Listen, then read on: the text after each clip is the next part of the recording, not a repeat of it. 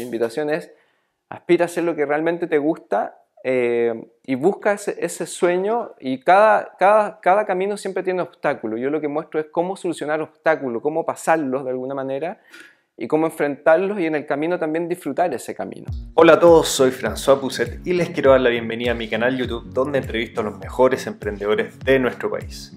En el siguiente video me tocó viajar en bus. Viajé durante más de 5 horas hasta la ciudad costera de Pichilemo. No le estoy haciendo publicidad a ninguna empresa de buses, pero dentro de todo me fui bastante cómodo. Aproveché de disfrutar el bonito paisaje que tenemos en nuestro país y después de un largo viaje llegué de noche y esta rica pizza me esperaba en mi destino. Nos acostamos temprano porque al día siguiente nos levantamos muy temprano, teníamos muchas actividades en esta ciudad Pichilemo que me encanta, nos tocó un día espectacular y aquí les presento a David Ávila, que probablemente muchos de ustedes conocerán, con más de 700.000 seguidores en TikTok y miles de seguidores también en Instagram. David se define como un ejecutivo que renunció a su carrera profesional en búsqueda del propósito lejos de la ciudad. También es emprendedor y cofundador de BeWiser, una plataforma que digitaliza procesos de información de las compañías. En esta entrevista hablamos de todo y también quisimos mostrar dos de sus importantes hobbies, como es el surf y también la aviación, que de hecho nos devolvimos a Santiago en avión, pero eso lo verán en la segunda parte de esta entrevista.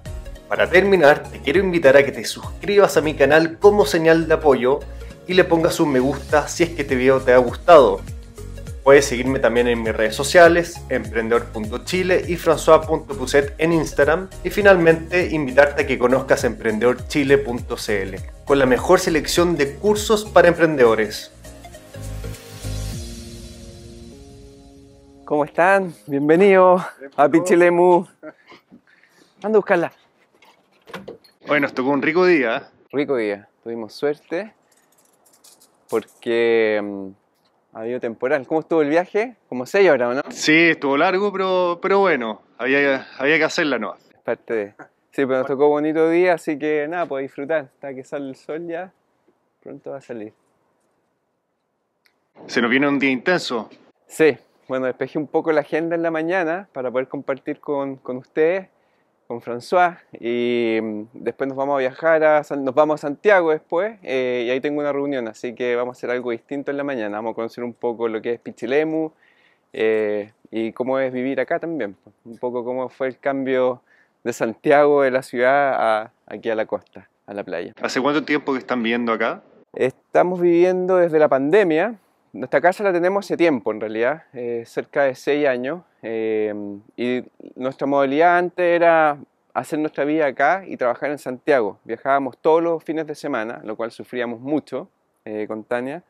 Y hace, con la pandemia fue, todo se aceleró y el sueño de quizás haber vivido más de adulto acá, lo aceleramos, así que cambiamos todo el sistema y hoy vivimos acá y a veces voy a Santiago semana por medio, trato de ir a Santiago.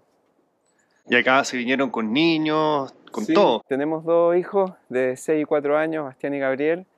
Eh, Tania es de acá, ella es Pichilemina, así que tenemos harto apoyo familiar acá del lado de la familia de mi señora. Eh, así que sí, con todo, pero conocíamos muy bien el lugar, era, eh, no, fue algo que fuera difícil, al contrario, lo queríamos nomás, hacer lo más rápido posible, ojalá.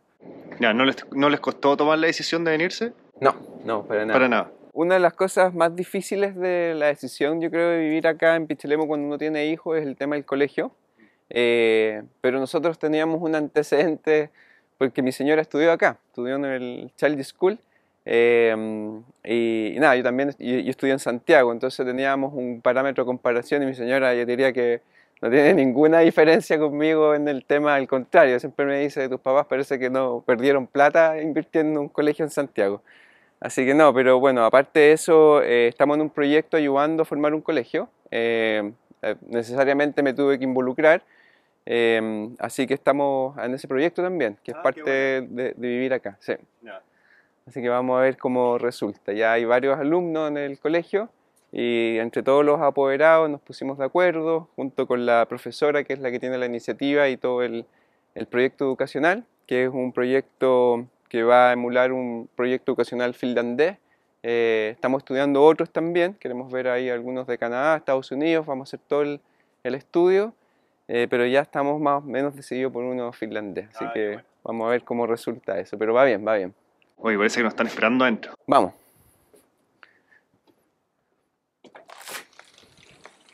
Adelante. Permiso.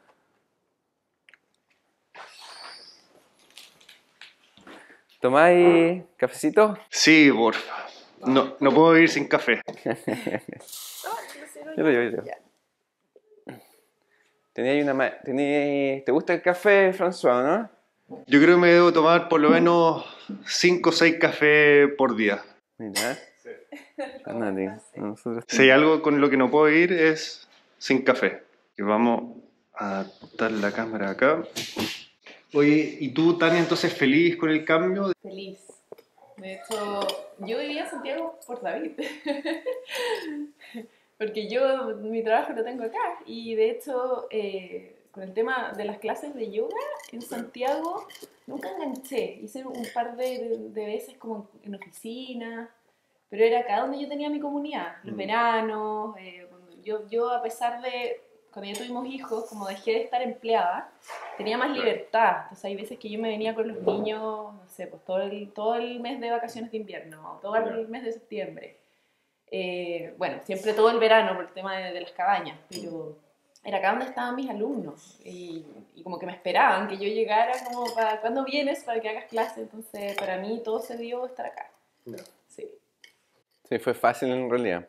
Fue como adelantar lo que siempre quisimos, pero que lo proyectábamos casi cuando jubiláramos, que sufríamos mucho con, como con esa idea teniendo nuestra casa acá eh, y en Santiago un departamento que, que funcionaba muy como, em, como logística de trabajo, en el fondo cerca del trabajo, nos movíamos ojalá lo menos posible en vehículos, pero viajábamos todos los fines de semana y era terrible. El domingo, imagínate, llegaba el domingo en la tarde y era una angustia tremenda porque había que tomar las cosas, salir a Santiago. El viaje que todavía lo viviste, que en verano es parecido en cuanto a tiempo, a- al tiempo. Así que no, fue para nosotros increíble. Casi todos los fines de semana. Imagínate, de cuatro fines de semana al mes veníamos tres y vivíamos, como dice David, para el fin de semana. O sea, era como el lunes ya estábamos pensando si nos íbamos a qué hora el viernes, como para no agarrar taco. O sea, como que vivíamos en función de estar acá y como que nuestra cabeza estaba acá, estábamos allá, pero estábamos pensando en Pichilemu, esta era nuestra casa. Claro, es difícil al final eso, por- porque eh, por más que, claro, vienes para acá, eh, aprovechan de descansar y estar en otro ambiente, en la naturaleza, en nadie con estar en Santiago, pero ese viaje igual desgasta, desgasta Sí. mucho, sobre todo si lo hacen todos los fines de semana, me imagino que al final, en la semana en Santiago igual están cansados. De ahí un poco nace, y después vamos a conversar un poco del tema del- de la aviación. Aparte de ser una, una pasión que yo siempre quise hacer, y cuando tuve la oportunidad estaba un poco más tranquilo, eh, había terminado mi MBA, estaba un poco más tranquilo en el trabajo. Siempre tengo que hacer cosas nuevas. Dije, ya, ahora es el momento de hacer algo distinto y que quería hacer este curso de piloto privado, que lo hice en el Club Aéreo Santiago. Pero también tenía un objetivo porque Pichilemu tiene una pista acá, eh, que está muy cerca, que después la vamos a conocer.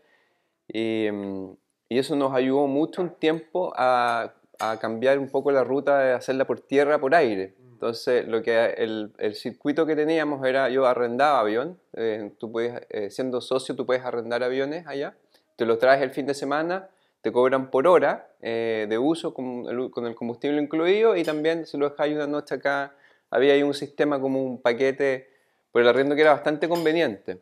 Eh, así que empezamos, ahí nos cambió un poco la rutina cuando nos veníamos por aire. Entonces estaba más o menos el clima bueno y podíamos eh, saltarnos el tema del- Claro. de, de venirnos por tierra.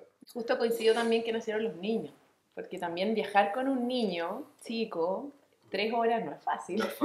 No es fácil, la logística, que tenemos que calcular la hora que duerme, eh, se media, marea, cuatro horas ya. El baño, y como que me acuerdo que cuando Bastián era chiquitito, eh, nuestro hijo mayor, eh, claro, teníamos como que éramos además primerizos, entonces como que nos preparábamos más, como que para que no nos pasara ninguna, Claro. no sé, ninguna situación como que vomitara, cualquier cosa. Y ya después, bueno, Bastián vuela desde los tres meses eh, Gabriel de la, de la guatita, ya embarazado, entonces, de hecho ahora me pasa, nos pasa que Bastián dice, mamá en Santiago, mamá, vamos en avión. No, ya vete un pato. Que, no me quiero marear. Hay que, hay que decirle que no es lo, no es lo normal. claro, no. Y ahora, y ahora le decimos, Sebastián, como que no te vas a marear porque te mareaste una vez, como que, ya, como que ya se acostumbraron, ellos como que básicamente nacieron como con eso, entonces no tienen miedo, es muy natural para ellos. ¿Y a ti, por ejemplo, la idea del avión ¿Te gustaba? ¿Te daba miedo? Sí, no, me encantó el tiro. Bueno, yo, yo volé el LAN. Cuando salí ah, de la universidad volé dos años. De hecho... Como azafata. Como azafata. Ah, Mi cuñada azafata,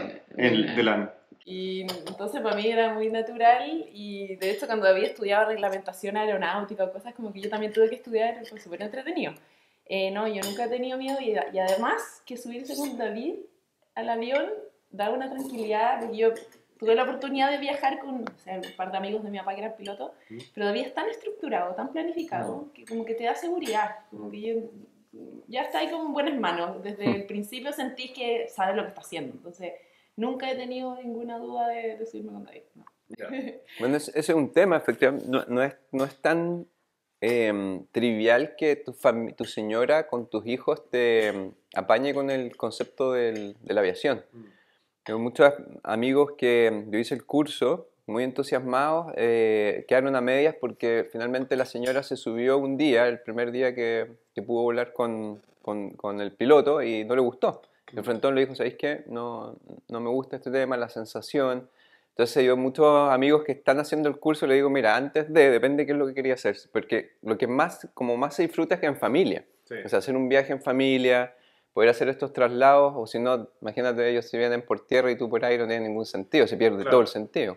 Em, hacer toda esta inversión de tiempo y no solo de tiempo, o sea, sino de, también de ser caro tomar un, curso de, para ser piloto, em, para después finalmente volar una vez... Ahí por la, por la ciudad, darte una vuelta, no, no es lo mismo, claro, entonces la, la, de hecho nosotros hace poco fuimos al norte, em, estuvimos llegamos hasta Copiapó, al desierto de Atacama. Y también pasan cosas, o sea, en aviación em, nos pasó un tema ahí en, el, en, el, vuelo que tuvimos que tomar ciertas decisiones y fue la primera vez que volábamos mucho tiempo, hace mucho tiempo, pero... Ahí iban los cuatro. Íbamos los cuatro, íbamos de los niños atrás. Em, y lo que nos pasó es que se cerró el clima y, y en el desierto, en el norte, eh, las distancias son muy largas entre un aeropuerto y otro y no hay muchas alternativas, que es una característica del norte.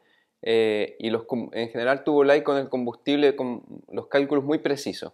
Eh, de ahí fue que nos ocurrió eh, que el aeropuerto se cerró por condiciones meteorológicas, algo que no estaba pronosticado. Entonces se dio, se dio ese peor escenario y yo tenía poca capacidad de combustible. Mi alternativa de combustible era un lugar donde, o sea, de aterrizaje era un lugar donde no había combustible, lo que significaba que quedábamos prácticamente el viaje se paraba ahí, o sea, quedábamos en un lugar sin combustible.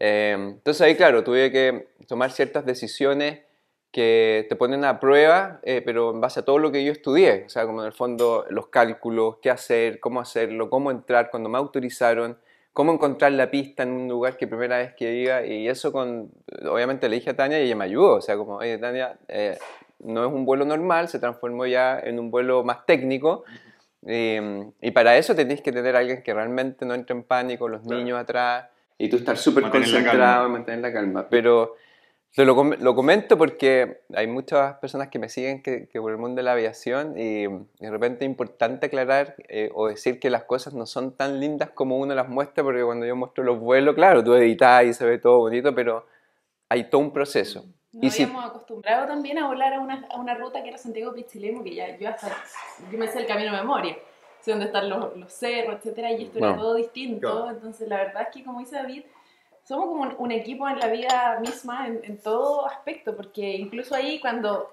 nos pasó esto, que los dos como que chuta, ya, ¿qué, que hacemos? Eh, yo también confío harto en David, entonces como que lo dejé que él hiciera lo que tenía que hacer, yo traté como de, de que los niños no estorbaran, para poder en el fondo tener la capacidad de, de pensar y, y, ver qué, qué, íbamos a hacer. Finalmente salió todo bien, pero después también nos dio para conversarlo nosotros, así como ya, para la próxima vez tratemos de no viajar con, con el combustible justo y como fue algo que después conversamos. Sí. Entonces tuvieron que aterrizar en, en, ese lugar finalmente. Sí, lo que ocurrió fue que mm, al momento que se cierra, eh, el controlador, yo le pedí una entrada que se llama BFR especial, que en el fondo estoy solicitando y eh, eh, en el fondo bajo esas condiciones poder entrar igual, mm.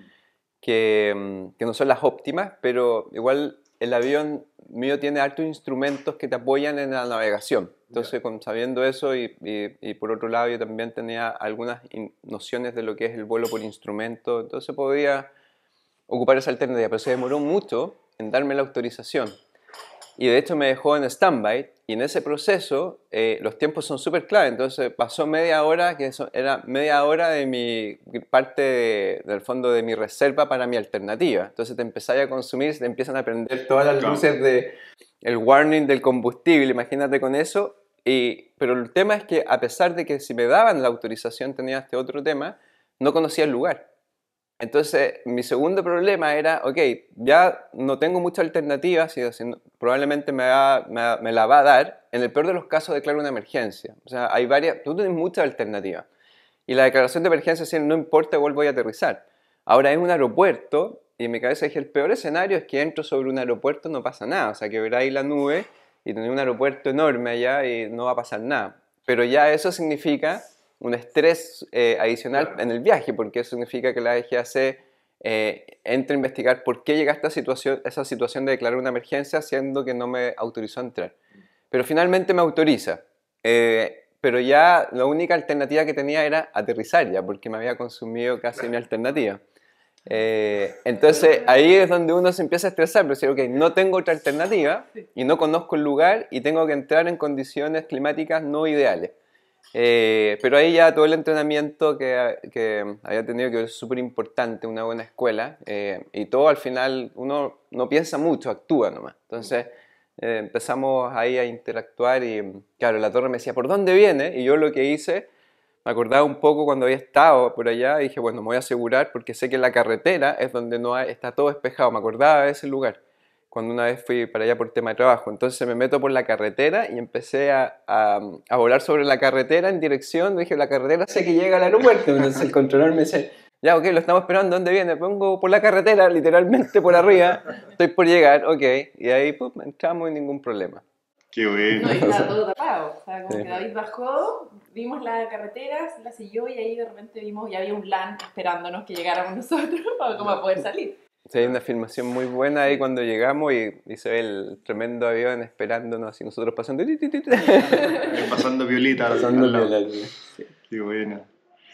Oye, y, esto de, ser piloto es algo que siempre quisiste hacerlo por, porque sí? ¿Tuviste algún familiar que haya sido piloto? Eh, o sea, siempre lo quise hacer, no soy tan fanático, eh, porque hay gente que es muy, muy fanática de los modelos de aviones y todo el tema. Eh, yo en general soy bien, me gusta mucho hacer varias disciplinas.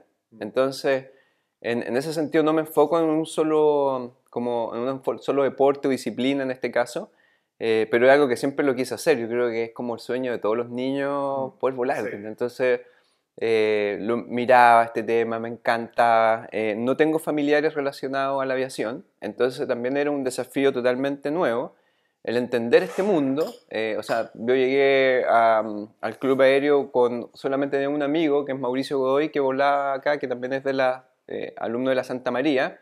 Entonces ese es como el único referente que tenía. Yo le preguntaba a él, como, oye, ¿cómo es este tema? Y un día volé con él y rayé. O sea, ahí te entusiasmaste, ¿verdad? Sí, y miré todo este tema. Nos vinimos a Pichilemos, el FIAR de esto, de Santiago, y dije, no, esta cuestión la tengo que hacer sí o sí. Entonces ahí conecté todo, pero tuve que entender todo este mundo desde cero, o sea, llegar el, al club a que me aceptaran, a, justificar por qué lo quería hacer, porque hay todo un proceso en el fondo. ¿No, es que, no, no aceptan a cualquiera? Tienen, hay ciertas restricciones porque... Eh, no sé si, eh, en el fondo, claro, ellos tratan de ver que, que tú puedas hacer vía de aviación, que no, tratan de identificar que no sea solamente un impulso, eh, y porque ante todas las solicitudes que hay van a elegir siempre a quien realmente pueda proyectarse como aviación y pueda hacer eh, camaradería con ellos. O sea, buscan en el fondo que el club, en general los clubes se soportan, pues son organizaciones sin fines de lucro, se soportan por las iniciativas de los pilotos.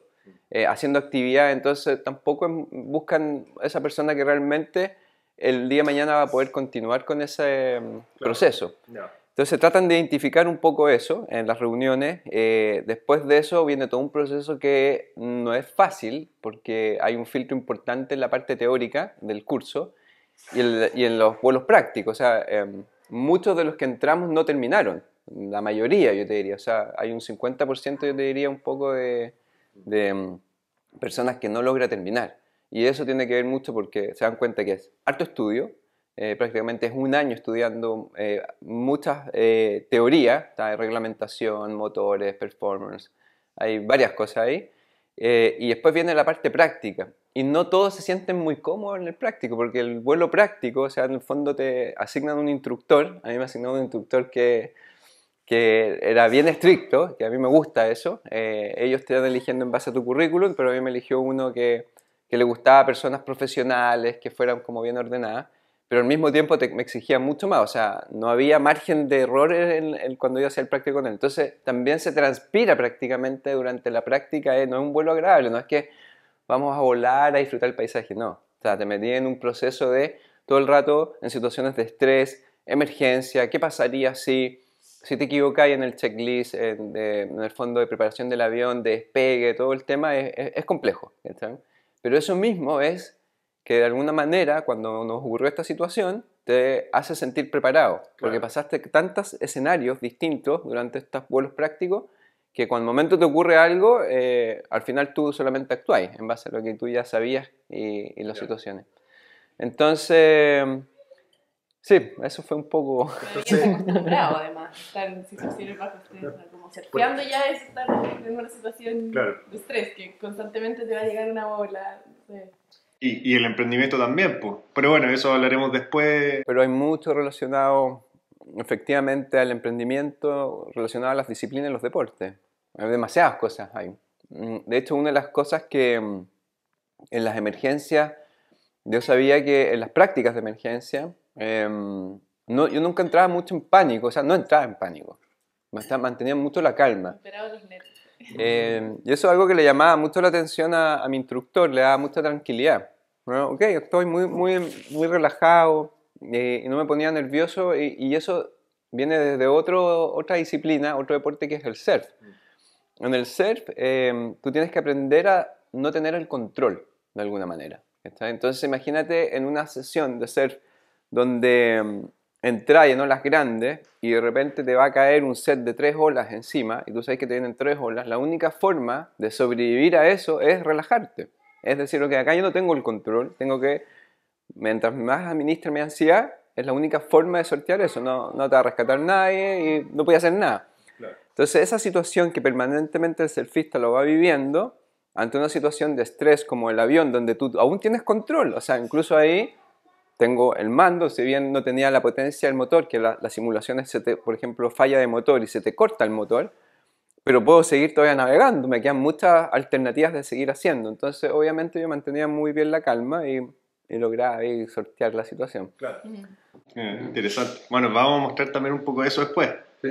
Un ¿A ti también te gusta surfear? Eh, en una época surfear cuando era más chica. Eh, me pasó un poco que nunca disfruté esa sensación de estrés que David, que David habla. Entonces, como que constantemente me metía así como a surfear, como con esa, como con esa sensación de, que igual no estaba pasándolo tan bien. Entonces, sí, en una época súper motivada, cuando conocí a David también me metí un poquito más a surfear, pero me empezó a pasar que después con el poco tiempo que tenéis, porque no sé, veníamos solo el fin de semana o ya después siendo mamá, como que el poco tiempo que tenía para mí misma lo empecé a destinar para lo que más me gustaba, que era el yoga. Entonces ahora, o sea, si puedo, si tengo una hora disponible, obviamente voy a hacer yoga o voy a destinarlo para otra cosa. Y mm, me encantaría también más adelante cuando los niños empiezan a motivarse más, de repente como meternos todos juntos y todo, pero claro, pero me pasa también que el agua es tan helada que no lo paso tan bien, como que ya estoy más vieja, entonces como que prefiero como mil veces estar calentita en mi casa. Sí, en las vacaciones siempre nos metemos a surfear ahí con David. Cuando agua es calentita. Con agua caliente. como la surfista de agua caliente.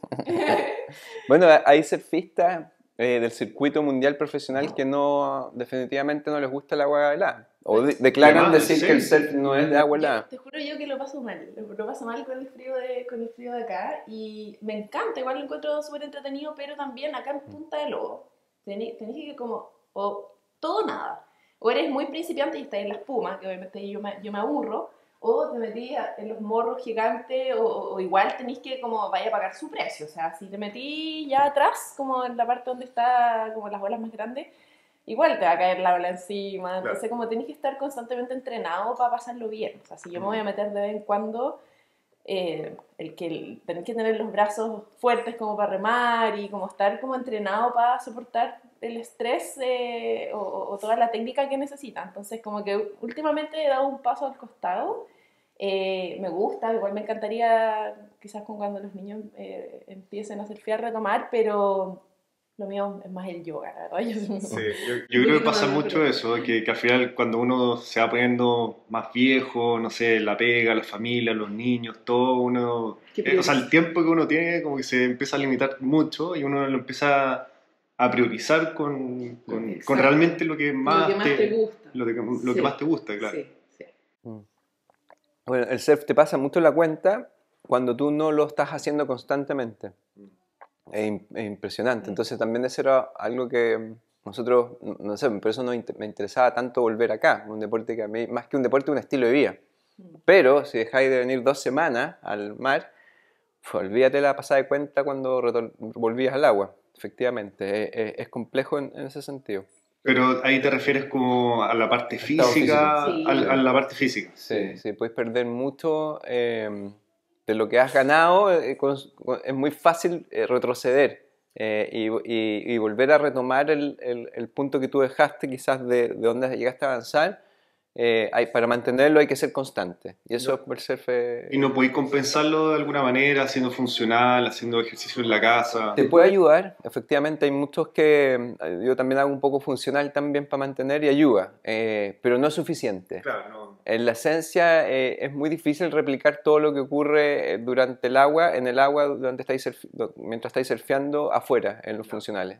Algo se puede hacer, pero, pero no, no, no lo va a reemplazar. La natación ayuda mucho, y cuando en Santiago, cuando vivíamos allá, la natación es lo que más me ayudaba, pero también un poco para el cardio y la, y la remada, pero ahí la parte técnica de tomar una ola y la parada, igual se va a perder. Claro. Sí. Y acá tratas de hacerlo cuántas veces a la semana, ¿cómo, cómo Estoy haciendo deporte eh, a lo menos dos veces a la semana, eso es un poco eh, el objetivo, eh, y, y, aparte de esas dos veces, hago un, funcional. En el fondo, los tres calculábamos, eran como seis horas. Cada tramo me toma dos, cada ejercicio me toma dos horas. De hecho, vamos a tratar de hacerlo ahora en dos horas. Que es como la ventana que necesito durante mi agenda en la semana trabajando acá, de buscarse, buscarme esos dos espacios. Ahora, lo bueno es que ahora puedo hacerlo o en la semana, o en el almuerzo, en la mañana, se puede hacer a las 7 de la mañana, de 7 a 9, y a las 9 ya está ahí operativo, o el fin de semana. Entonces, la única diferencia, lo, que hay que considerar en el surf es que la naturaleza en ese sentido manda más que cuando uno quiere. Entonces, ese es un factor adicional. Eh, ahora, como tenemos buenos modelos de forecast, del pronóstico de ola y clima, eh, puedo programar a lo menos la, semana siguiente y eso trato de respetarlo, obviamente. Y ahí acomodo las reuniones eh, para poder ocupar esos espacios para estar en el agua. Ahora, eh, claro, me gustaría más, pero mm, como tú decís, no, es complicado porque también está el emprendimiento, está la familia, eh, los viajes que hago a Santiago eh, y todas, todas las actividades que estoy haciendo, pero eso es suficiente. Con eso estoy en equilibrio. Mientras más joven no tiene, peor cómo distribuir el tiempo.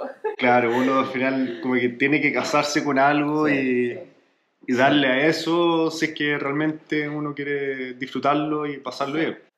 Cuando viajo a Santiago, por ejemplo, que en general son los días eh, martes en la mañana o lunes en la tarde, ahí, ahí lo veo, no, no, viajo, una de las cosas muy ricas de estar acá es estar un lunes en la mañana acá. Y yo tengo todo el lunes, todo el día coordinación, hasta me queda un espacio en la tarde y en verano me da para viajar por aire en la tarde porque todavía hay luz y en invierno no, entonces ahí lo cambio para el martes en la mañana. Y trato de volver los jueves en la tarde, más tardar el viernes en la mañana, porque también otra cosa muy rica es estar, despertar acá el día viernes, esa semana que me toca ir a Santiago, que lo hago semana por medio, es un poco la frecuencia. Em, y cuando estoy en Santiago, claro, ahí tengo que hacer funcional, entonces sigo yendo al gimnasio. Claro. Eh, y ahí hago mis ejercicios para mantener, pero la idea es llegar el fin de semana a, al agua. O antes de irme a hacer un, pasar al agua, que es lo que vamos a hacer hoy día. O sea, vamos al agua y nos vamos a Santiago. Eso, buenísimo. Oye, y por ejemplo, ¿cómo sería tu rutina normal? De un día normal desde que te levantás y a te levantás, ¿cómo es tu día en general? Mira, yo parto, partimos, eh, como no nos tenemos que trasladar, bueno, Tania parte muy temprano porque su clase eh, hace yoga, una cuestión. ¿A qué hora partí? Yo a las 6 parto practicando yo y termino como a las 8 y media. acá mismo en la casa. Acá en mi casa. Tengo mi profesor online, un profesor de viña, entonces practico con él online. Y después voy a dejar a los niños al colegio y me voy directo a mi sala. Ya. Ya a las 9 y media empiezo con mis alumnos. Ah, ya, perfecto. Tengo mi rutina de mañana. Y ahí me, me paso a las cabañas y hago otras cosas. David Sí, pues yo conecto. David como que me siente, pero espera un poquito. Sí, yo le... como, como 20 para las, para las 6. Claro. claro, como no hay traslados acá, eh, entonces puedo ocupar más el espacio para tomar desayuno. Estoy con los niños, mientras Tania ya está haciendo su clase. Eh, y después, a ver, yo todos los días a las 9 tengo clase de inglés. Eh, sigo tomando clases de inglés. ¿Todos los días a las 9? Todos los días a las 9. Ah, entonces, a, las 9 ya estoy eh, operativo en mi oficina, ahí en, mi, en la oficinita, eh, con clase de inglés. Los días lunes, dentro de mi agenda es súper complejo porque hago todo la coordinación de las distintas áreas. Entonces, de 9 a 9 y media, clase de inglés. A las 9 y media parto con todas las coordinaciones de las áreas. en este caso de BI, de inteligencia de negocio. Después nos vamos a optimización de inventario, después tengo áreas como el área persona, veo toda la coordinación de la semana, comercial, México, y así me paso todo el día, después hago un break, eh, es bien intenso el lunes, eh, almuerzo con los niños, que esa es la gracia, que coordinamos justo llegando al colegio, almorzamos todos juntos y después me meto en la tarde a terminar los cierres de coordinación. Y con eso después topo toda la semana, porque salen reuniones donde voy a temas operacionales internos, eh, algunas reuniones también comerciales que me asignan. A mí me gusta ir mucho a las reuniones comerciales. Le pido al equipo que me inviten a. Todavía estoy. Me encanta el proceso de venta y participo en varios de esos y hay algunas que obviamente el equipo comercial me pide estar, que son las más complejas de repente, en donde tengo que participar.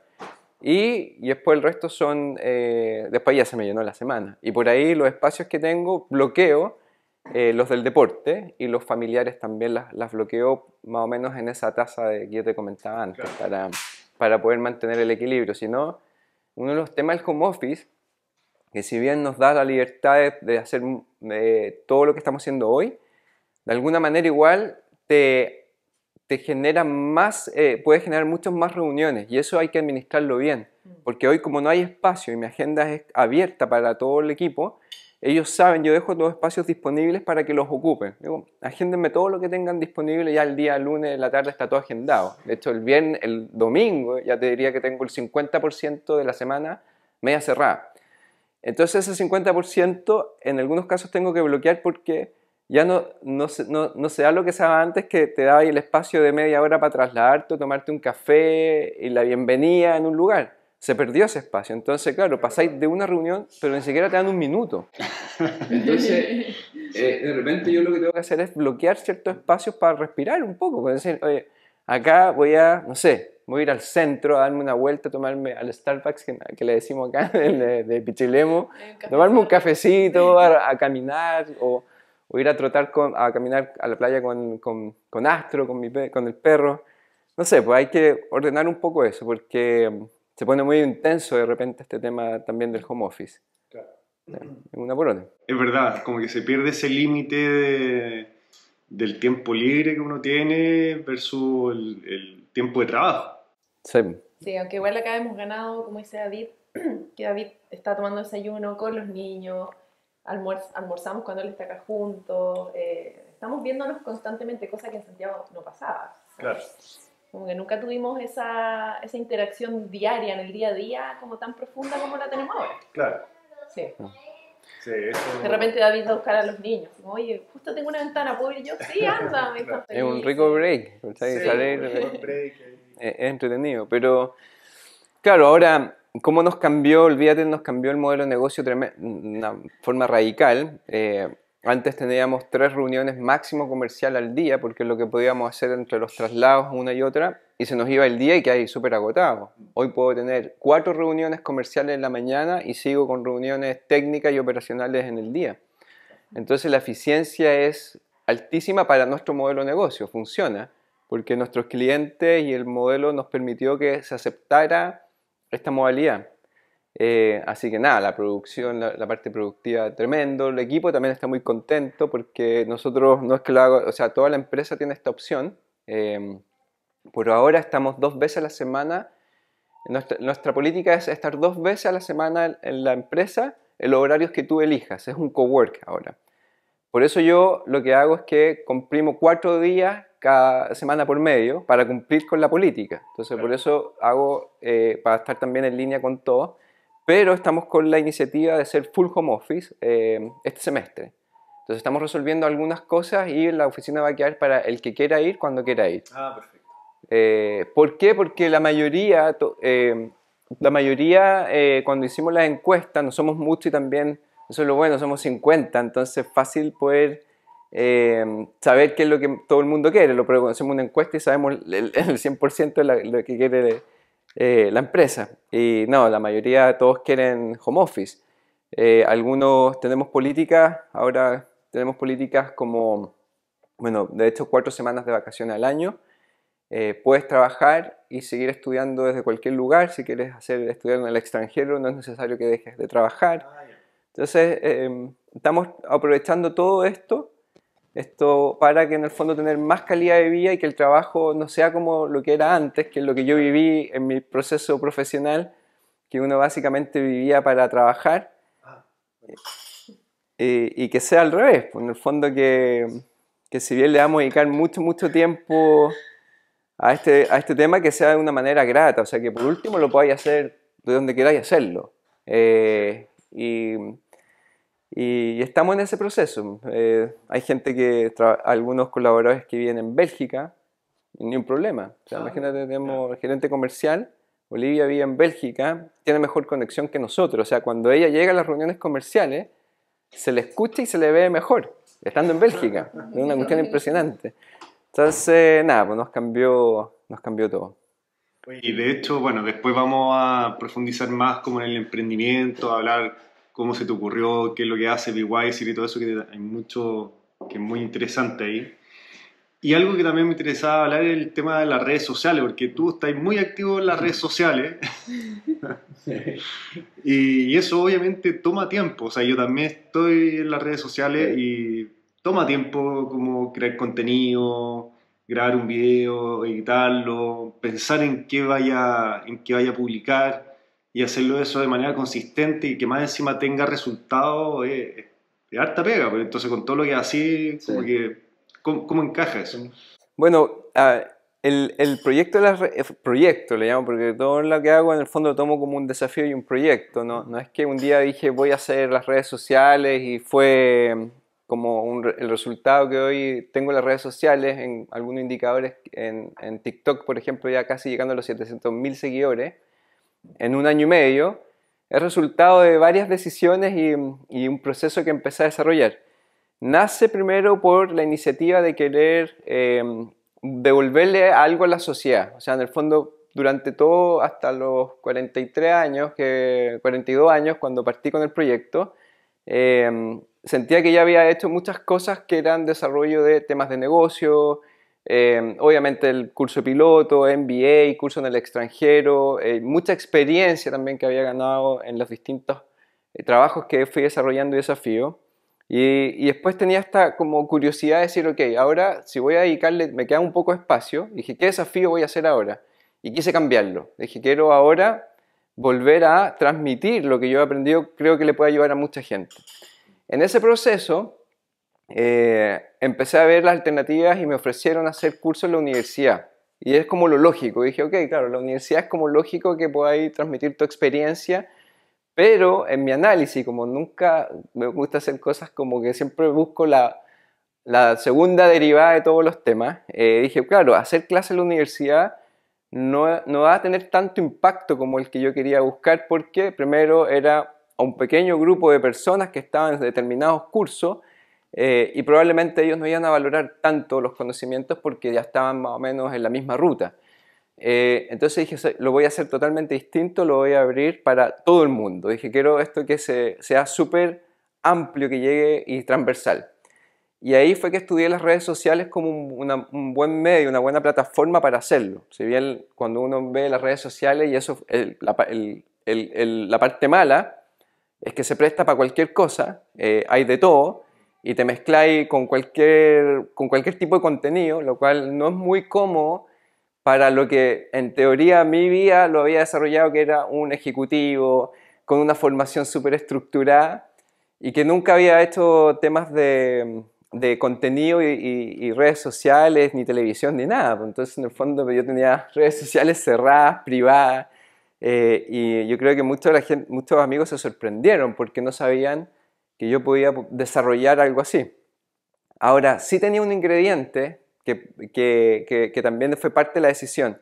Siempre he editado video eh, y es el lado como creativo que tengo, aparte del, del, lado más duro de ingeniería, que es la edición de video y el poder contar y transmitir a través de la edición de video es algo que siempre lo, lo tenía. Ah, ya. ¿Eso y, y por qué? ¿Qué, te, ¿Qué, te, gustaba hacer antes de video? Por ejemplo, las vacaciones o cuando salíamos en familia, tengo todo lo, desde, desde que estamos de antes, eh, mucho antes, todos mis, por ejemplo, viajes y experiencias, que yo creo que la mayoría lo hace, las fui guardando, pero lo que hacía lo editaba. Entonces, antes, entre mostrar a la familia hoy el viaje y poner a mostrarte 50 fotos, o dos horas de, imágenes y videos donde estaban todos mirando, ya, qué lindo el viaje, lo que yo quería hacer era como, a ver, lo comprimía en cinco minutos y, lograba comunicar un viaje o una experiencia a través de los videos. Y, claro, eso mi familia y amigos muy cercanos diciendo, oye, tenéis buena mano. De hecho, eh, subía los videos en nuestras redes sociales privadas y nuestros amigos como, wow, el viaje que transmitís bien. Entonces era, se me daba muy fácil ese lado más creativo, que está bien eh, y, ocupé esa herramienta en el fondo. Dije aquí mis ingredientes, ¿cuáles son? El conocimiento y la experiencia, eh, que es un tema importante, o sea, ya había recorrido bastante tiempo, más me gusta poder transmitir por medio de los videos y cuando analicé los formatos me gustó mucho. Entonces ahí que parto, eh, partí en TikTok, que era más jugado porque lo que buscaba ahí era llegar a un público joven, más transversal, y TikTok eh, es muy bueno en eso y además te da un, motor de viralización más fuerte. Entonces era una, fue una apuesta también, porque al mismo tiempo TikTok era donde más tonteras te encontraba. Y entonces ya estar en esta mezcla de qué hace David metido en TikTok y fue como parte también del análisis, bueno, ok, pero el propósito estaba súper claro, así que partí desarrollando por ahí.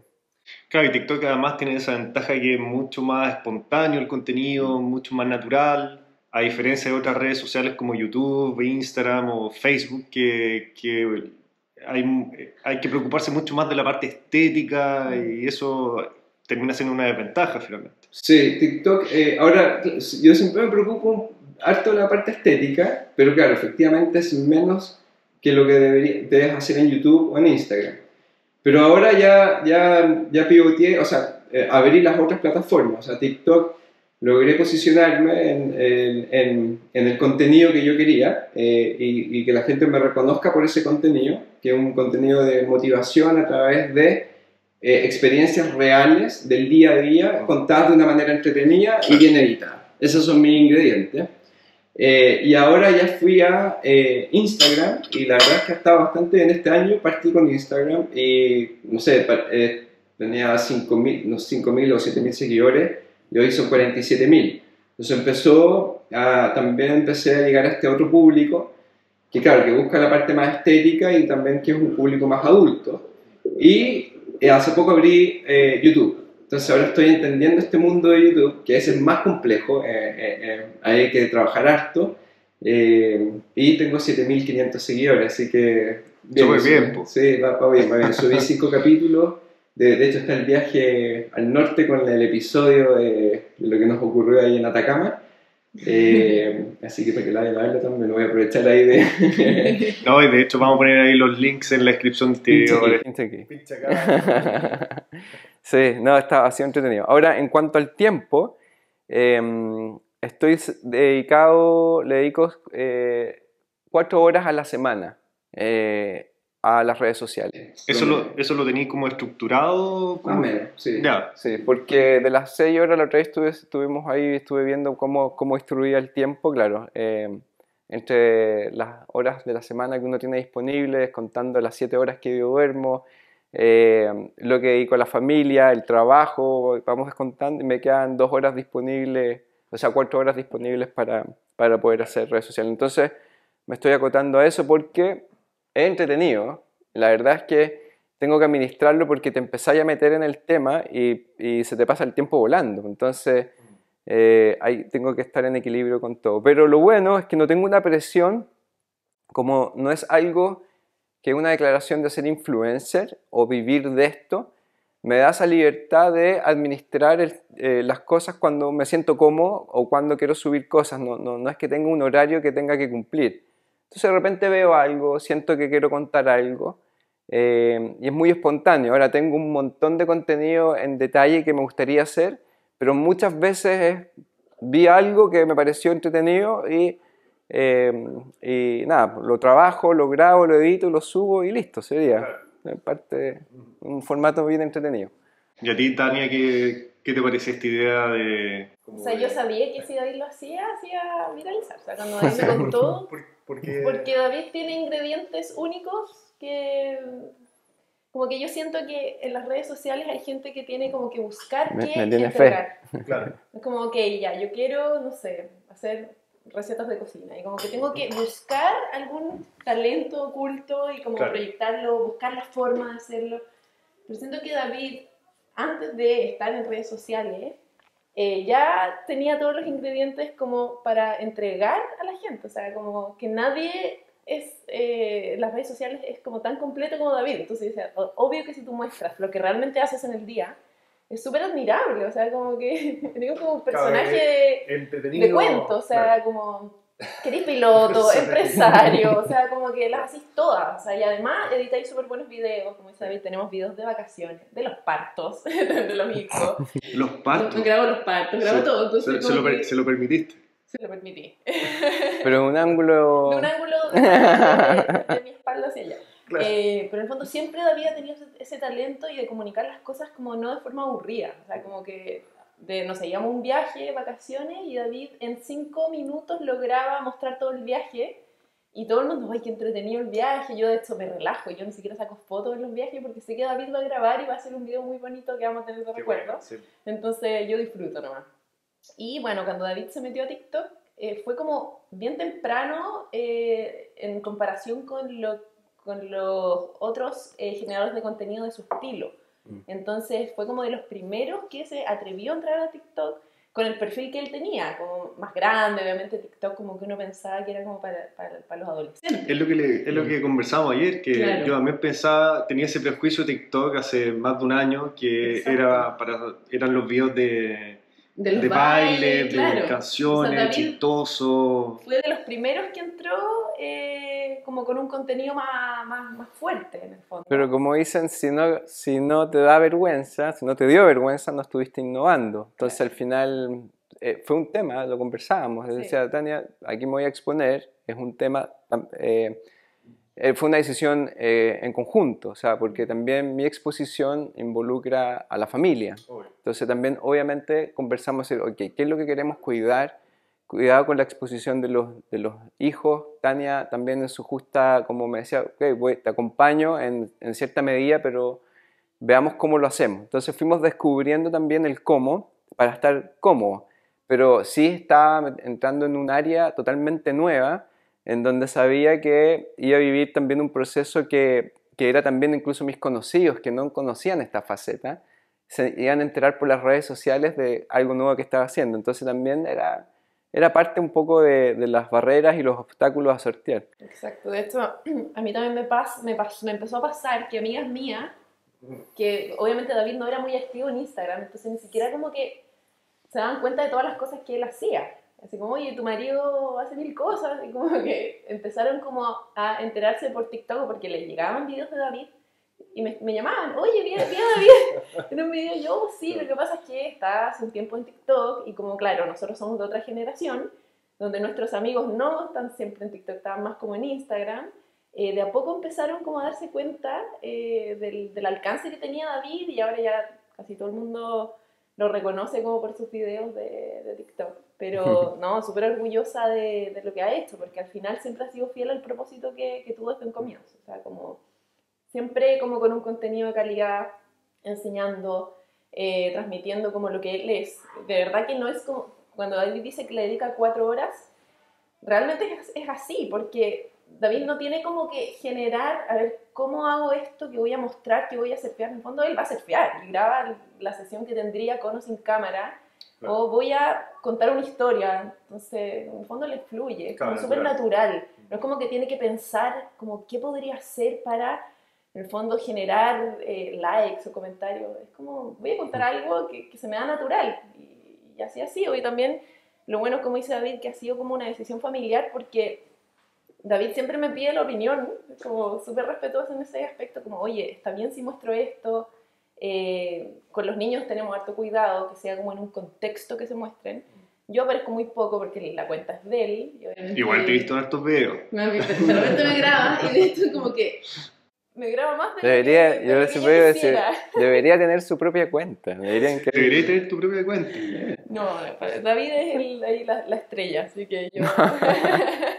Sí, pues, ahí sí, pues, porque tú podrías también mostrar todo lo que así con el yoga, también con las cabañas que tenés Sí, como emprendimiento. Sí, la verdad es como que no, no es tanto lo mío, pero yo feliz de que David lo haga y que en un formato que él se siente cómodo, así que con un talento que, que además está explotando mucho más, que es como el tema de la edición, de la creatividad. Eh, tiene como una, una visión súper artista David y que por ejemplo, íbamos de vacaciones, que te contábamos que, que David hacía un video como de las vacaciones, y no era el típico video que tú vas a hacer en las vacaciones. Como, ya, aquí estamos. No, o sea, me acuerdo que una vez fuimos a Puerto Rico y David pone la GoPro en la rueda. Como ya como con una, eh, pensando en una edición más artística, como para mostrar que nos íbamos a meter como en el barro. y como que se daba ese trabajo de, en el fondo, si voy a mostrar un video bonito del lugar, que tenga como un ángulo bonito, Eso. que no sea el típico claro. video de que estamos acá como con la ruina o como con el museo, sino que ya el video tenía un toque, eh, como un toque más artista. Sí. Sí, al final es un poco el ojo del, del, que quiere cómo queréis transmitir. Lo otro también, administrar eh, algo que no hago que no estoy grabando todo el día. O sea, eh, y lo que me gusta mucho es que hoy la tecnología ha evolucionado tanto que sí. estas cámaras, estos celulares, podéis tomar una calidad de imagen tremenda. Entonces, lo que también hago es, es que, que, a diferencia quizás de otros generadores de contenido, es que vivo el momento y el lugar. O sea, no es que esté todo el rato con la cámara y en un viaje que está como cuando llegan los turistas y están taca, taca, taca, taca, o la cámara filmando. Yo no hago eso, sino que disfruto el lugar, lo vivo. Y cuando siento que hay algo dentro, ya estoy conectando con lo que quiero comunicar. Cuando veo algo que es importante, y lo tomo una vez nomás, como, ok, lo hago corto y, lo guardo y después eso lo ocupo para editar. Entonces también ese otro ingrediente que no se note, de hecho una de las cosas que le sorprende a Tania es como, ¿cuándo grabaste esto? ¿O en qué momento lograste hacer este tema? Entonces, eh, el poder, porque también el otro extremo de esto es que no vives el lugar, porque estás tú detrás de la cámara y no estás sintiendo lo que, lo que estás viviendo. Entonces, esa combinación es algo que he ido logrando hacerlo en forma eficiente sin que me quite como el hecho de estar presente en el lugar, con tus hijos, con la familia, disfrutando el espacio, el, el, el lugar mismo. Lo que me sorprende en las redes sociales es justamente eso también, que hoy día, eh, de alguna manera, cual, cualquier persona puede ser famosa, generando buen contenido, haciéndolo bien, obviamente.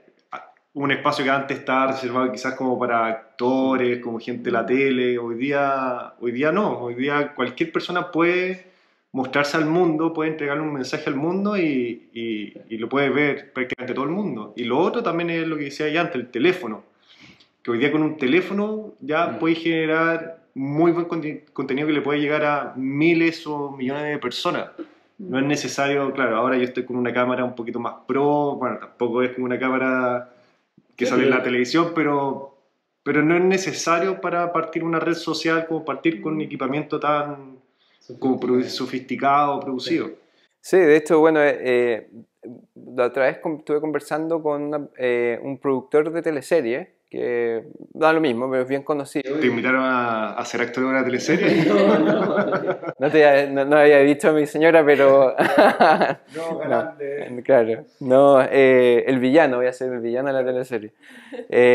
o sea, conversó conmigo, se contactó por las redes sociales y quería entender esto de lo que estaba ocurriendo. Entonces su conversación, eh, cuando la conversación era, los temas de producción nuestros son brutales, o sea, los escenarios, las cámaras, eh, los maquillajes, el tema de maquillaje, o sea, me contaba la, inversión que hay en cámaras, son brutales. Entonces, claro, quería entender esto que cómo había logrado llegar a tantas personas con un celular, en los escenarios, mostrando y la GoPro para ser fiel. Entonces conversábamos un poco en los formatos, em, eh, cómo en el fondo los tiempos, eh, eh, todo. Entonces, sí, efectivamente hay una transformación de la industria que ellos también están tratando de entenderlo, los que están más acostumbrados a las grandes producciones, a cómo hoy tú podrías grabar una, una película con el celular, y creo que hay algunas también que han sido muy exitosas solamente con el celular.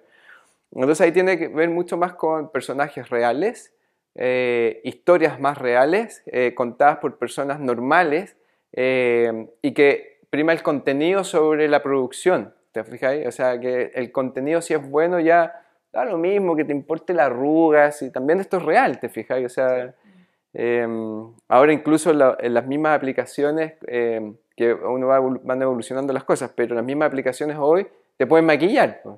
O sea, el caso extremo de la persona que es súper válido, que dice, sabéis que en realidad no me siento como saliendo en la cámara de forma natural o la luz, es cosa que ponga un filtro y la regla y se ahorra todo el maquillaje y, queda maquillado completo digitalmente. Entonces, no, usan sí. sí, sí.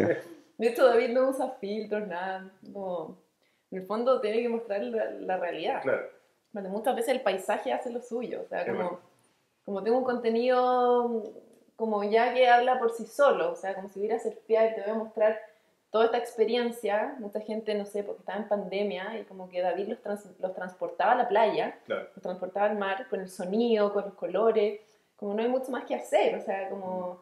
Y David además tiene como muchos eh, elementos propios que transmiten mucha armonía, o sea, como desde su voz, de cómo cuenta las cosas, que siempre ha tenido ese talento, como si te va a contar una historia, como que están todos atentos. Como que habla poco, David habla poco como en temas, si estamos en un asado, David habla poco, súper eh, como introvertido. Pero si va a contar algo, todos lo escuchan. Porque tiene un mm. tono de voz, una forma de contar las cosas que, que entretiene, que como que... Es una, es una estrategia. Está No, además que yo creo que cuando alguien tiene como tantas cosas que entregar o, o, tantos talentos, pasiones, hobbies, eh, como lo que te decía yo, que David es un personaje en sí, era obvio que, que, a la gente le iba a gustar y la gente iba a empatizar, porque además es una persona como que está entregando desde súper desde la honestidad, o sea, como que no te está contando como algo sin generar o como, como sin inventar, eh, como te va a contar su vida, te va a contar sus experiencias reales, y eso como que inmediatamente empatiza con otra parte, que lo que menos David busca a través de esto es como eh, lo que quizás buscan ciertos influencers, influencers que es como eh, tener como vivir de eso o en el fondo tener como fama o que te reconozcan en la calle, o sea, para David era un problema principal, como lo conversamos, pucha, no sé si como que me, me, encanta entregar esto, pero no quiero también como tener que andar, no sé, pues, preocupado de que de que vamos a perder como esta intimidad o esta privacidad que tenemos. sí, pero no es, no es fácil. No es fácil, no, no es fácil. Sí, era un, es un tema de, de, claro, es como consecuencia de, mm. en el fondo, ¿qué pasa si... Eh, pero hasta ahora el contenido, analizando el contenido mío, no es un contenido que genere como como que alguien en la calle te quiera ver y diga, oh, te quiero abrazar, o, no, o quiero un pedazo de ti, no, no, pasa, no es eso, no. No, habláis de política, no habláis como de temas como... polémicos. Polémicos, muy sensibles. Claro, entonces al final lo único que he recibido es muy buena onda y con mucho respeto, así como, hola, ¿cómo estás? Y yo, hola, sí, bien, va una foto, y nada, así como muy, muy, muy piola. Eh, así que no, no ha sido, no ha sido complicado, pero fue un tema a analizar. Eh, y al final no es lo que eh, era como parte eh, como de las cosas que había que considerar dentro del proyecto que podían pasar. y cosas que todavía consideramos, la exposición, el tema de la seguridad. Hay un tema porque, claro, Tania me tiene más, mucha fe, y está claro, y lo manifiesta, y dice, te va a ir bien, pero, pero también es mi fan, claro, entonces viene, está muy sesgada la, opinión, pero creo que también hay, un tema complejo del contexto país, el que yo me expusiera, imagínate que lo hago post un estallido social y mis ingredientes eh, a querer entregar y ser honesto también parte de lo que he logrado y que después vamos a conversar y de dónde viene, pero me sentía muy tranquilo en el sentido que son resultados de esfuerzos propios, pero también eran cosas que eran ingredientes míos como el avión. Entonces, en un país donde estábamos muy divididos, eh, o estamos todavía, el, tener cuidado con ese contenido que casi era prohibitivo. O sea, ¿quién quería contar algo dentro de un avión eh, diciendo cuando la realidad estábamos en un contexto súper complicado? Y yo decidí jugar con eso porque creo que también es parte de la realidad. O sea, uno tiene que contar, si bien yo viajo y estoy en otras realidades, mi contenido es ir a ayudar a comunidades, eh, pero también está en mi realidad. Y, y de alguna forma eh, no camuflarlo era un tema que yo quería hacer y que tampoco fuera algo que degenerara eh, algún conflicto al resto. Y eso yo creo que fue gran parte de eh, el trabajo de ser honesto en lo que tú transmites y la gente lo siente igual. O sea, a pesar de estar en un contexto país complejo, te diría que no tengo hate. ¿Y eso cómo se da? Porque es que tú lo hagas de una manera, de la manera correcta, no burda. En el fondo es distinto y es decir, miren, aquí estoy, el resultado de mi esfuerzo es que me compré un avión. Eso es súper burdo. Pero es distinto decir, mostrar un desafío de un vuelo que el avión es un, es un medio solamente. Eh, tú podrías enseñar y de una manera entretenida, porque a quien no le gusta un avión independiente de, es como todos los niños que quisiéramos haber hecho esto y cuando éramos jóvenes y los adultos también, son sueños también que, que entonces eh, el cuidar ese contenido creo que fue todo un, un desafío.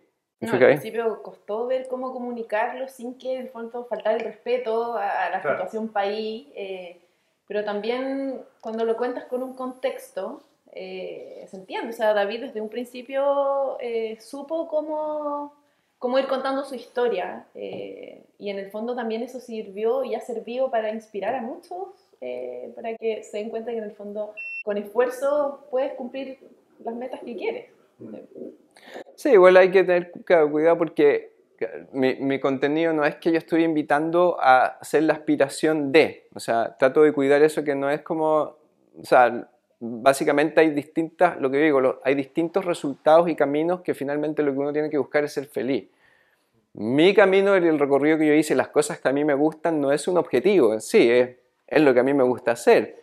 No es que mi invitación es aspiro a surfear, aspiro a ser piloto, no, no esa es mi invitación. Mi invitación es aspira a hacer lo que realmente te gusta eh, y busca ese, sueño y cada, cada, cada, camino siempre tiene obstáculos. Yo lo que muestro es cómo solucionar obstáculos, cómo pasarlos de alguna manera y cómo enfrentarlos y en el camino también disfrutar ese camino, que, hay que disfrutarlo.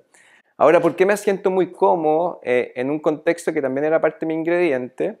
Tiene que ver mucho con mi origen. Mi origen es que me siento muy tranquilo en que sí puedo decir que lo que he logrado ha sido eh, fruto del esfuerzo propio. Entonces, esa historia, eh, si uno hace, yo creo que ya muchos hicieron ese análisis, porque los primeros temas que salían era, seguramente es hijo de alguien que tiene mucho dinero y todo lo que lograste lo lograste. Es lo, que pasa en nuestro contexto país.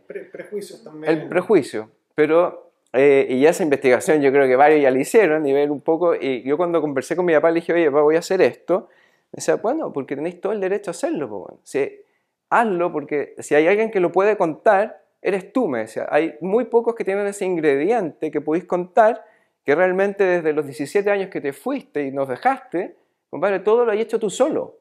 Entonces, da lo mismo, o sea, hazlo eh, de buena manera, pero tenéis todo el derecho a contarlo. Entonces, esa tranquilidad eh, me genera también, obviamente, que es un ingrediente importante ocupar, sin desmerecer, obviamente, a quienes también han logrado hacer un camino súper importante a través de quizás tener, como le llaman, otros privilegios, que sí, está, pero está perfecto mientras sean personas que eh, con esos quizás beneficios lograron hacer cosas de mucho impacto y yo creo que también eso es rescatable. Entonces, en ese sentido también busco conectarme con personas que finalmente van aportando a la sociedad independiente de su situación.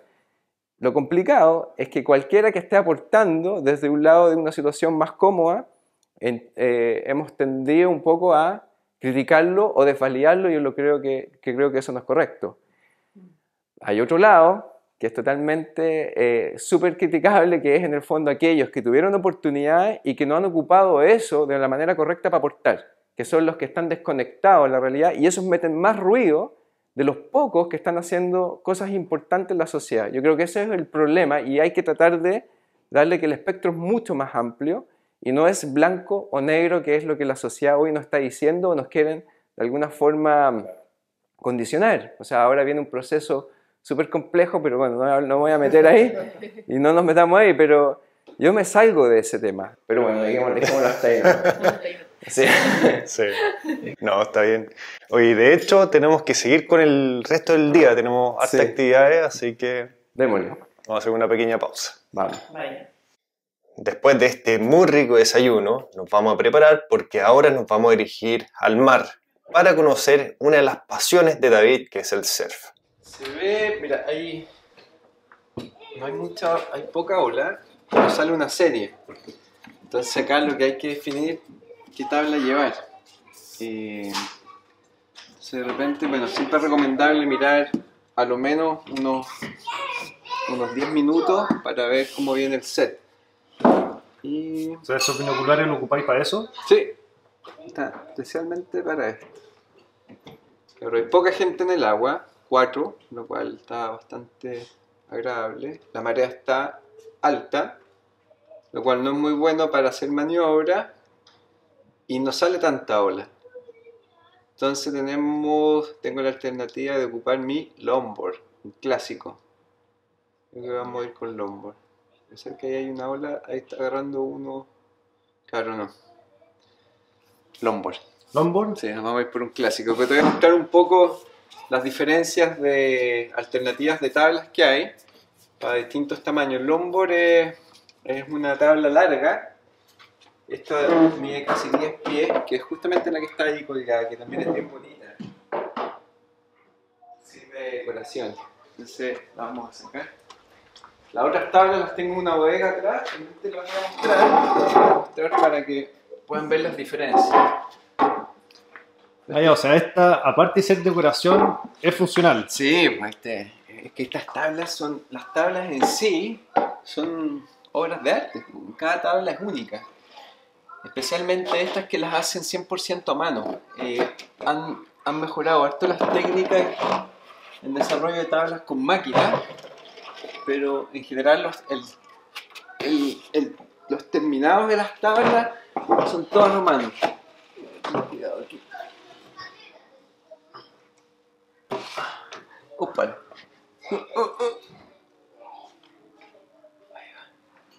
Ahí salió. Aquí la tabla. Está hecha en Pichilemu. ¿Ah, sí? Fitchman. Chilemu. Pichilemu. Qué buena. Y especialmente para las medidas para el tatita David. Bonita tabla. Ah, ¿se hacen a la medida todas estas? Sí, tú las puedes pedir a medida. Está el mata... Ah, no había encontrado el matamosca, aquí lo dejaron los niños, ¿viste? Aparecen las cosas. Ah, Aparecen en dos partes. Mira, esta es de quillón atrás, con dos quillas que la hace bien maniobrable. Ideal para hoy día. Buenísimo. tranquilo para agarrar hasta ahora. Lo voy a dejar acá. Eh, Mira, esta otra tabla. Este es un fit, se llama fit. Esta no lo ocupo, está solamente decoración y te fijas que está bien carreteada. Bueno, esta tabla es de un surfista profesional que se llama Rob Machado, que se especializó, de hecho estuvo en el circuito mundial eh, por muchos años. O sea, pro pro, los que saben de surf, es como una eminencia. Estuvo en Chile y trajo esta tabla, que son las primeras fit que él empezó a, a probar. Y la dejó en Chile, eh, se la dejó a Ramón Navarro, surfista bien conocido en Chile, son amigos ellos, y yo la rematé eh, hace muchos años atrás en un evento en beneficencia a una, una persona que estaba un- con un problema. Ah, ya. Y olvídate esta cuestión, es una obra de arte. Y atrás está firmada por Rob Machado. Mira, Esta increíble. no, esta no va al agua. Esa es tu joyita. Una joyita ahí que la dejé ahí. En vez de tener un cuadro, tengo una tabla de Rob Machado aquí. No, y bonita. Manita, mira, vamos. Te voy a mostrar las otras alternativas de tabla. Yo lo que hago en general, me voy, me cambio acá. Y esto vamos a hacer eso. Vamos por acá. Muy importante, una ducha para después del agua. Estamos preparando las cosas para, Para la temporada. para la temporada. de sí. Muchas tablas. La gracia es que cada tabla eh, es todo un tema. Por ejemplo, esta es una tabla que las que más ocupo, una tabla pequeña. Eh, te la voy a mostrar. Pero acá están ordenadas por tamaño, o sea, de las tablas, eh, estas son las pequeñas, medianas, grandes, muy grandes, arriba. Dependiendo como de, de las Del condiciones. tamaño de las condiciones del mar. Esta es una tabla estándar más pequeña. Vamos a sacar por acá. Que podría también ocuparla hoy. Eh, que sería como para el tamaño ideal. Que es bastante pequeña respecto a la otra.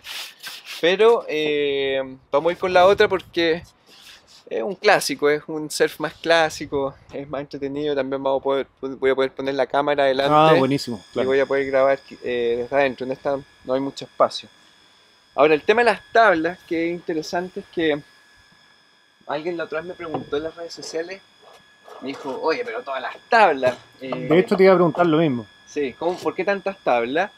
Y también generó cuando subí eso como, quizás como algo como, no sé, pues porque hay hartas lucas invertidas acá, efectivamente.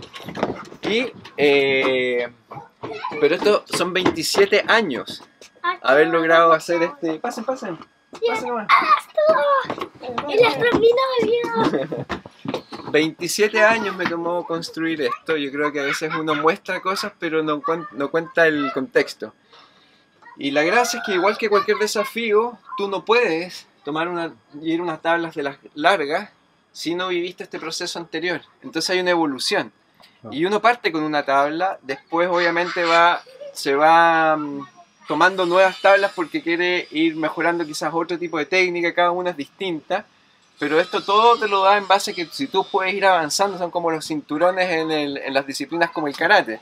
Entonces la de arriba, la grande, es un cinturón negro cuarto dan. O sea, para poder ocuparla, en ola gigante, realmente tenés que haber vivido este proceso, si no, no, no, no- hay otra forma. Y sí, me tomó 27 años 27 años. esto. Eh, no es como que uno llegue, un surfista, y necesite tener esto porque aunque tuviera ahí el dinero y te comprara y todo esto, no lo podría ocupar si no viviste el Claro. proceso de, de haber pasado las distintas etapas del surf. Claro, entiendo. Ya, ahora nos vamos a la agüita. Yo me voy a cambiar acá. Entonces elijo el traje, ideal este grueso. Y nada, pues, Ya, pues. Y ahí nos Preparamos. vemos nos más vamos- adelante. Nos vamos ahí en el, en el auto camino a la playita. Eso. Ya, pues. Buenísimo. Ya niños, nos vemos. Estamos listos, nos vamos al agua. Buenísimo, vamos. Esto hay que colocárselo porque es frío. Me imagino qué temperatura está el agua. Eh, podría estar en unos 17 grados. Y mm, este es un traje que es 543, 5 milímetros. 5 milímetros. 5 milímetros. Entonces, con gorro para protegerse los oídos también, la cabeza. Si uno quiere surfear por mucho tiempo, tiene que cuidarse. Claro. Antes, compadre, no, me metía cuando era joven ocupaba cualquier cosa y tampoco había tanta tecnología y que uno tuviera acceso a este tipo de, de trajes que hoy llegan. Ha Claro. mejorado mucho la tecnología, antes te entraba agua. O sea, estos se mojan igual, pero la poca agua que entra se tempera eh, a la temperatura de tu cuerpo mientras está en movimiento y, y con eso se mantiene la temperatura dentro. Claro. Mira, después te voy a mostrar eh, el home office, la Tiny, tiny Home Office Ah, que me estoy haciendo. ¿Es el nuevo proyecto? El nuevo proyecto dado la modalidad definitiva que estamos apostando a, a trabajar a distancia porque mm, también en la casa con los niños a veces el ruido interrumpe mucho, así que hice una inversión y me, ahí te lo voy a mostrar, ahí la vamos a revisar ahí en terreno. Qué buenísimo. ¿Y para, para cuándo está ese proyecto? Es rápido porque es chiquitita, eh, un mes y medio debería estar listo. Ah, ya. sí. O sea, más que nada necesitáis un cuadrado donde podáis trabajar con tu computador. Sí, eh, tiene. mm, Igual aproveché de, eh, para rentabilizar la inversión, de- tiene baño, o sea, es una tiny house que pretendo arrendarla los fines de semana. Entonces con eso recupero la inversión. Y lo otro es que la casa la te la puedes llevar a cualquier lado. Entonces en el futuro la puedo vender, porque hay harta demanda por las tiny house. Y, o en el futuro me la podría llevar, quizás ahí tengo un sueño de tener ahí algo en el sur. Más en el futuro me la podría trasladar hacia Ah, el sur. claro. Bueno, estuvo muy rico el día. Exquisito. Esperemos que en Santiago esté igual de bueno, pero Ojalá, yo ojalá. el pronóstico decía que sí, así que muy muy rico. Y, y es como justo una ventana de tiempo que teníamos precisa, porque entre que estaba lloviendo en Santiago, acá no sé si estuvo viviendo también. Estuvo, sí, pues estuvo, cayó harta agua, así que de hecho se cortó la luz, lo típico que pasa acá en Pichilemu. Cae temporal con viento, se caen los árboles. La otra vez en el- la temporada anterior, anterior quedamos atrapados porque se cayó un árbol y nos tapó la salida. Me dice, "Está- Están al colegio con los niños, me llaman y me dicen no puedo salir. Estaba a menos de una cuadra, un árbol había botado. Es parte de. Entonces también igual hay que estar preparado para los inviernos acá. Eh, yo tengo un generador, autonomía también eh, un poco en agua. Y, es parte de, en el fondo, la ciudad ha crecido mucho. eh, y, y obviamente no, muchas veces no está todo preparado para también tanta gente que está viviendo acá ahora. Y, y los temporales que siempre terminan generando ahí su estrago. Claro. Y comentándote un poco de lo. de, bueno, lo que yo he visto, de hecho, ahora me invitaron a hacer, a participar en un seminario que vamos a hacer con varios emprendedores que viven acá del mundo de innovación. eh, y nos dimos cuenta que está, está viviendo mucho talento acá. Eh, hay hartas empresas como Bewiser que sus fundadores eh, o gestores están viviendo acá. Eh, ¿Tú te diste cuenta de eso estando ya acá o los conocías de antes? Como que te fuiste enterando que se iban a venir a, Al- a? Algunos los conocía, y, pero muchos los conocí acá. Hay harto emprendedor joven eh, del, desarrollo, de la- del mundo de la tecnología. Eh, y claro, eh, después de la pandemia, cuando se empiezan a juntar todos de nuevo, y ahí te das cuenta, claro, que llegó harta gente a vivir acá, familia, y, y se empezó a armar el ecosistema. Entonces ahora nos dio para hacer un evento, eh, que me invitaron a participar y en- en- empezamos a reclutar quienes podrían participar y la verdad es que hay harto talento. Y está muy relacionado un poco también al estilo de vida que, que muchos buscan eh, tener, que es más en equilibrio, salir de la ciudad, aprovechar que todo se puede hacer a distancia hoy, con la conectividad. Eh, eso dio impulso obviamente a que muchos se vinieran a vivir acá y que quieran hacer lo que estamos haciendo hoy. O sea, imagínate en vez de ir al gimnasio, eh, meterse al mar eh, es algo que, que es único. Entonces, muchos están detrás de esto, buscando esto. Y lo cual es muy bueno para la ciudad, porque mm, finalmente, obviamente esto eh, se ve que hay un cambio, te fijas, en el- han, han llegado restaurantes bastante buenos, gente que sabe, como ya hay más personas viviendo acá, los restaurantes eh, empiezan a transformarse, algunos bien ricos. eh, no sé, pues hay una carnicería que tiene carne premium. Esta cuestión antes no ocurría, pues en el fondo había que coordinarse para traer la carne de Santiago y ahora puedes ir a la carnicería y te comes un asado exquisito Eh, y ese tipo de cosas está ocurriendo. Aquí llegamos, vamos a estacionar y nos vamos a la agüita. Está la, la olita. Vamos, vamos, vamos. vamos.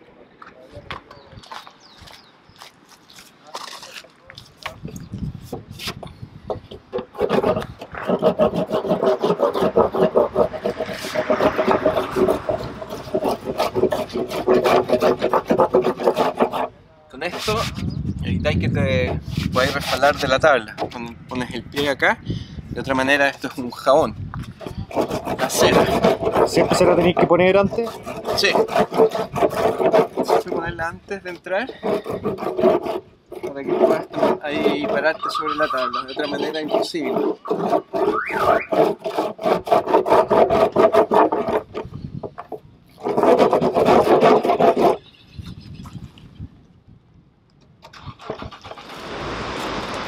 Hasta acá solamente de aquí hacia abajo solo surfistas porque bueno, es peligroso y también porque hay que cuidar el lugar. Ahí está, este sector ya es una fundación que es la Fundación Punta de Lobo, en donde ellos eh, obviamente están cuidando la flora y fauna, entonces este camino es único para poder entrar al agua. Con cuidado por acá, Ya, la dejas caer. un poquito resbaloso. Sí.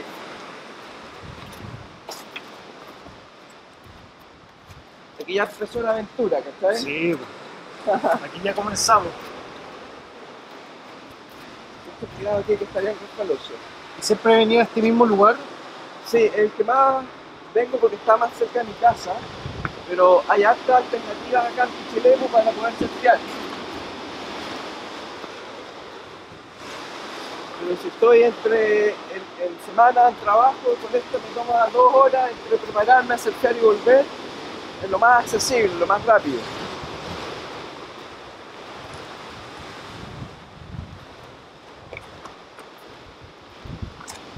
Aquí voy a parar en esta roca para preparar y te voy a explicar un poco cómo es el proceso. Dale. Esta es la última parada para antes de ingresar.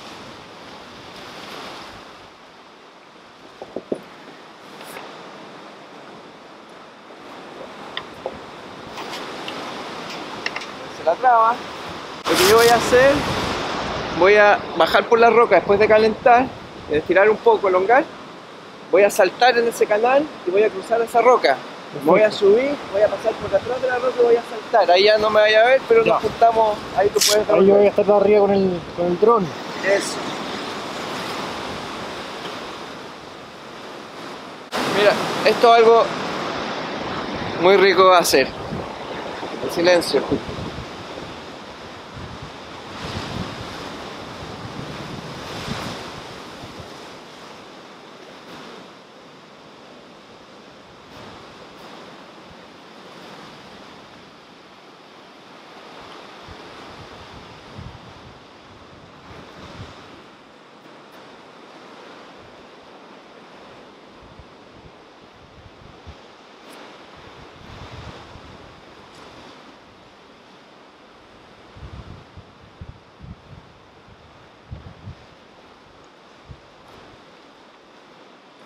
Qué rico.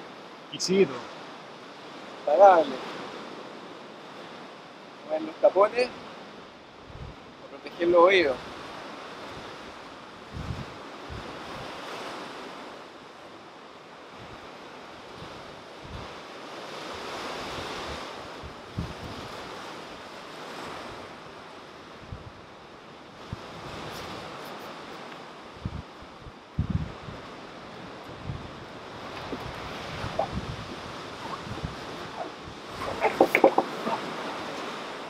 Vemos. Vamos, nos vemos. Suerte. chao. chao. chao.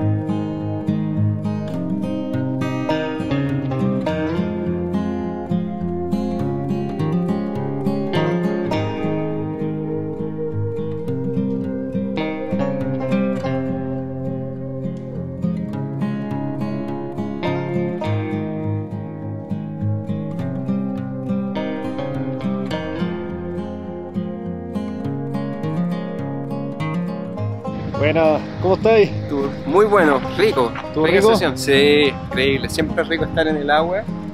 Y la verdad es que estaba bien rico. Estaban viendo que hubiese funcionado la tabla corta, pero el lombo es un clásico, no falla. Claro.